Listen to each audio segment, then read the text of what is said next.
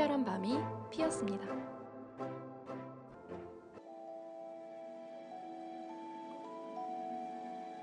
오늘의 당신은 특별했나요?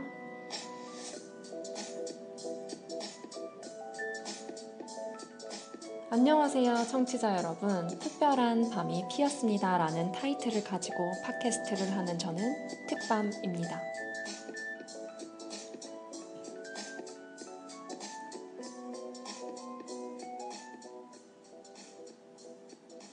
정말 오랜만에 녹음을 하는 것 같아요.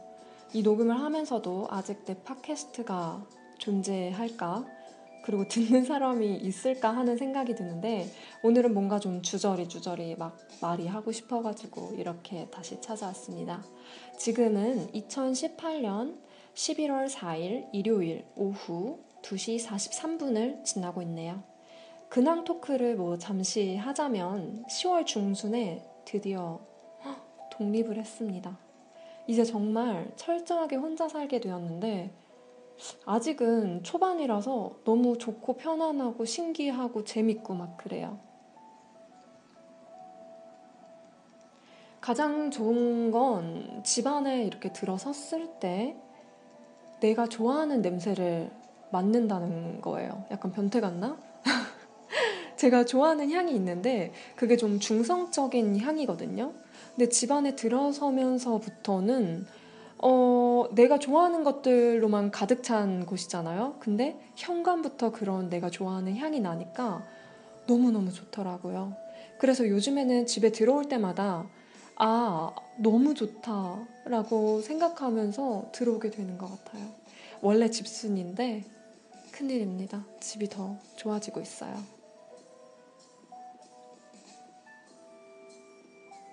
오늘은 제가 요즘 깊게 생각하는 것들에 대한 이야기를 해볼까 해요.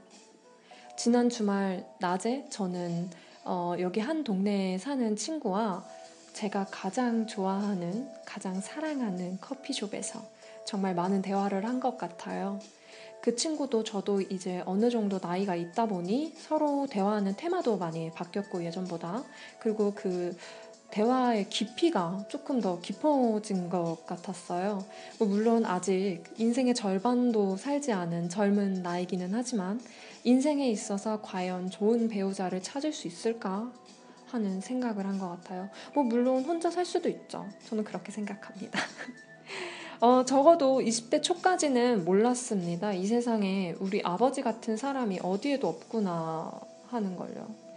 어릴 때까지만 해도 우리 아버지보다 더 멋진 사람 만나고 싶다 이런 생각을 굉장히 많이 했고 그런 사람이 있을 줄 알았어요. 너무나도 당연하게. 왜냐면 보고 자란 사람이 우리 아버지였으니까. 그런데 시간이 흐르면서 느낀 건 아버지 같은 사람이 존재하는가 였습니다. 그런 사람 찾기가 참 힘들더라고요. 의심 없이 조건 없이 사랑을 주고 책임감 있는 그런 사람 말이에요. 책임감. 이게 굉장히 중요한 부분이더라고요. 살다 보니까. 가끔 가다 보면 책임감 없는 분들도 만나게 되고 하다 보니까 이게 굉장히 중요한 요소일 수 있겠구나. 사람을 만나면서 이런 생각을 많이 했습니다. 몇 년 전 아버지께 여쭤본 적이 있어요. 아버지는 엄마랑 왜? 그리고 무슨 이유로 결혼을 했어? 라고요. 저로서는 그 당시 되게 이해가 안 갔거든요. 어떻게 한 사람과 몇십 년을 같이 살지, 가정을 이루고 라고 생각을 하던 때여서 그렇게 여쭤봤는데 엄마랑 아버지는 연애 결혼을 하신 건 아니고 맞선을 통해서 결혼을 하신 거거든요. 근데 아버지께서 하시는 말씀이 만나서 대화한 지 얼마 안 돼서 이 사람이랑 결혼해야겠다라는 생각이 갑자기 드셨대요. 만나신 지 3일 만에 아, 이 사람이다 라는 그런 순간을 이렇게 맞이하시고서는 결혼을 하신 거라고 해요. 그래서 엄마는 그 옆에서 그 얘기 듣다면 막 흐뭇하게 막 미소를 지으시는데 두 분 다 귀여우셨어요. 정말 뭐 영화 속 장면 같지 않나요? 이게. 그래서 저는 그 말을 들었을 때 믿기지도 않았고 우리 아버지가 이런 면이 있었나, 이런 말을 할 줄 아는 사람이었나 싶어서 아, 장난치지 말고 솔직하게 대답을 해달라 이렇게 얘기를 했어요. 근데 돌아오는 대답은 똑같았고 아버지 얼굴에는 그때를 회상이라도 하셨는지 그때로 돌아가신 건지 청년의 미소, 그 밝고 쑥스러운 미소를 지으시는 거예요. 그래서 그 미소를 보는 순간 아, 진짜 진심이구나. 지금 아버지가 하는 말씀이 진심이구나라는 걸 느꼈습니다. 그 말을 듣는 순간부터 지금까지 전 가끔 생각하곤 해요. 과연 나도 그런 사람을 만날 수 있을까? 내가 그런 순간을 겪어볼 수 있을까? 항상 뭐 두 분이 인꼬 부부로 지내시는 건 아니지만 가끔 저렇게 말씀하시는 때 보면은 되게 부럽더라고요. 보기도 좋고. 그래서 문득문득 생각하는 게 과연 내가 이 사람이다 라고 하는 마음을 갖게 되는 시점이 올까입니다. 정말 영화 같은 이야기지만 그 마음을 느껴본 적이 없어서 한번 느껴보고 싶은 그런 호기심이 있는 상태인 것 같아요. 그런데 그 순간은 어느 날 갑자기 처음 본 사람에게 느낄 수도 있고 원래 알고 있던 사이에서 갑자기 느낄 수 있다고 하네요. 저는 뭔가 애매모호한 그런 관계가 좀 싫기도 하고 남들이 오해하게끔 지내는 그런 관계가 좀 좋지 않다고 생각을 해서 선을 확실하게 그어버리는 성향이 좀 있어요. 예를 들면 아, 저 친구 참 좋은데 이성적으로 얽혀서 관계가 틀어지는 일은 없었으면 좋겠다 싶으면 정말 진짜 뭐 이리 와 형이 다 해줄게 제가 태도가 뭐 거의 상남자 마냥 정말 동성 친구들끼리 대하게끔 만드는 것 같아요. 사람을 만나는 게 나이 들수록 참 힘들어지는 것 같은데 이 사람 저 사람 겪다 보니 내 자신이 싫어하는 성향을 좀 더 정확하게 알게 되는 일이 많아져서 그런가 싶기도 해요. 그런데 정말이지 아버지랑 전화할 때 항상 하시는 말씀은 건강이 우선이다. 요즘 운동은 하고 있느냐. 뭐 마지막에는 항상 사랑한다. 인데 정말 가끔가다 한 1년에 한 번 정도 사람 조심해라 라고 하시거든요. 정말 딱 1년에 한 번 정도. 근데 정말 이상하게 그 말씀하실 때마다 제가 이상한 사람들이랑 엮여 있는 거예요. 에이 설마 아니겠지 이번엔 아니겠지 라고 생각한 얼마 전에도 설마 했는데 역시나 지금 생각해보니 뭔가 쎄한 느낌이 드는 것 같아요. 뭔가 촉이 오시나 봐요.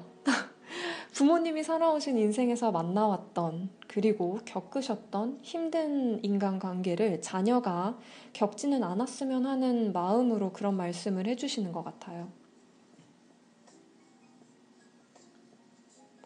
사람을 만나고 헤어지는 게 비단 연인 관계에서만 일어나는 일이 아니라 친구 관계, 그냥 뭐 인간 관계에서 나타나는 일인데 나를 제외한 타인과 친해지는데 시간이 좀 걸리는 것 같아요. 인간관계. 그래서 어제 하노버에서 지인을 만나고 집으로 돌아오는 기차에서 썼던 메모가 있는데 그게 좀 이 주제에 맞는 것 같아서 어제 적어놓은 걸 한번 읽어볼까 합니다. 정말 제가 요즘 이 주제에 꽂혀 있나 봐요. 만약 상대에게 벽이 있거나 선이 있는 것처럼 느껴진다면 자신의 사고를 고집하는 것보단 상대와 먼저 신뢰를 쌓는 시간을 가져야 한다고 생각한다. 그래서 벽이 느껴지는 사람들과 대화 도중에 생각했던 말은 그 벽을 허무는 순간은 내가 정해. 아직은 때가 아닌가 보지 였다. 이제는 새로운 사람을 상대하고 알아가는데 시간이 많이 필요하다. 여행지에서 만난 한국 사람이 나에게 말했다. 친절한 사람인 것 같은데 어느 정도 선이 그어져 있는 분 같아서 그런 성격이 부럽다고 말이다. 그래서 제가 대답을 했어요. 처음부터 가까워지려고 하면 항상 문제가 생겼던 것 같아요. 그래서 어느 순간부터 사람을 두고 보는 습관이 생겼어요. 나쁘게 말하면 사람을 재는 거죠. 나랑 이 사람의 성향에 공통점은 뭐고 차이점은 뭘까 이런 식으로 말이죠. 우리는 맥주 한 잔을 마시면서 그렇게 성향과 습관에 대한 이야기를 나누었다. 그렇게 여행에서 돌아와 그때를 돌아볼 시간이 이제야 생겨 이곳에 적으며 그때의 기분을 다시 느껴보고 있다. 저는 정말 제 친구들한테 항상 말을 하는 게 있는데, 이 세상에는 나를 포함한 또라이들이 많고 많은데 그중 나보다 더 또라이 같은 사람들이 넘치는 세상이다. 그러니 내가 아무리 또라이 같은 짓을 해도 그들만 못하다. 제 성격이 항상 무조건적으로 친절했던 적이 있어요. 근데 그런 때는 뭐 10대, 20대 초중반까지였던 것 같아요. 이게 나이가 들면서 내가 싫어하는 부분을 확실하게 알게 되니까 사람도 가려서 사귀게 되면서 타인에 대한 거리는 좀 두게 되더라고요. 친절하게는 대하되 처음부터 나를 다 보여주기는 힘든. 그런데 저는 이런 제가 싫지는 않아요. 지금까지 너무 타인을 위해서, 그리고 그들의 감정이 다치지 않게 하기 위해 살아오느라 나를 지켜주지 못했던 일이 많았었던 것 같아요. 그래서 벽을 쌓지만 그 벽을 허물 만한 신뢰가 쌓인다면 분명 그 벽은 점점 형태를 잃어가고 어느 순간에는 이곳에 벽이 있었나? 라는 생각이 들 수도 있다고 생각을 합니다. 이제는 어떻게 보면 내 인생이고 누가 내 인생을 대신 살아주는 게 아닌데 내 마음이 제일 우선시 돼야 하는 게 아닌가라는 생각을 하게 되는 것 같아요. 누군가를 만나게 된다면 정말 그 사람은 제게 큰 신뢰를 주었던 사람이지 않을까 싶네요. 그래서 저는 우선 제 삶을 재밌게 살아보려 합니다.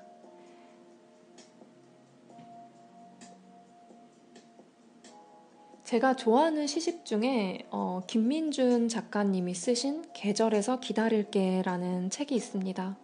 이 주제에 맞는 것 같고 제가 좋아하는 글을 하나 읽고 오늘의 녹음을 마무리할게요. 계란 프라이와 삶의 척도에서 발췌한 부분입니다. 계란 프라이를 만들 때 사람들은 각자의 기호에 맞게 노른자의 익힘 정도를 결정해. 그러나 그 과정에서 누구도 감히 완숙이 옳다, 반숙이 옳다 주장할 근거는 없어. 나는 그것이 삶을 바라보는 우리의 태도와도 같다고 봐. 각자의 사람들이 먹는 계란 프라이에 대해서 우리는 느낌을 표현할 수는 있지만 강요는 할 수 없어. 그건 결국 네가 먹을 게 아니잖아. 사실은 지극히 개인적인 취향의 문제일 뿐이야. 그러니 굳이 남들의 눈을 의식할 필요도 없어. 너의 계란 프라이는 어차피 네가 먹을 거잖아.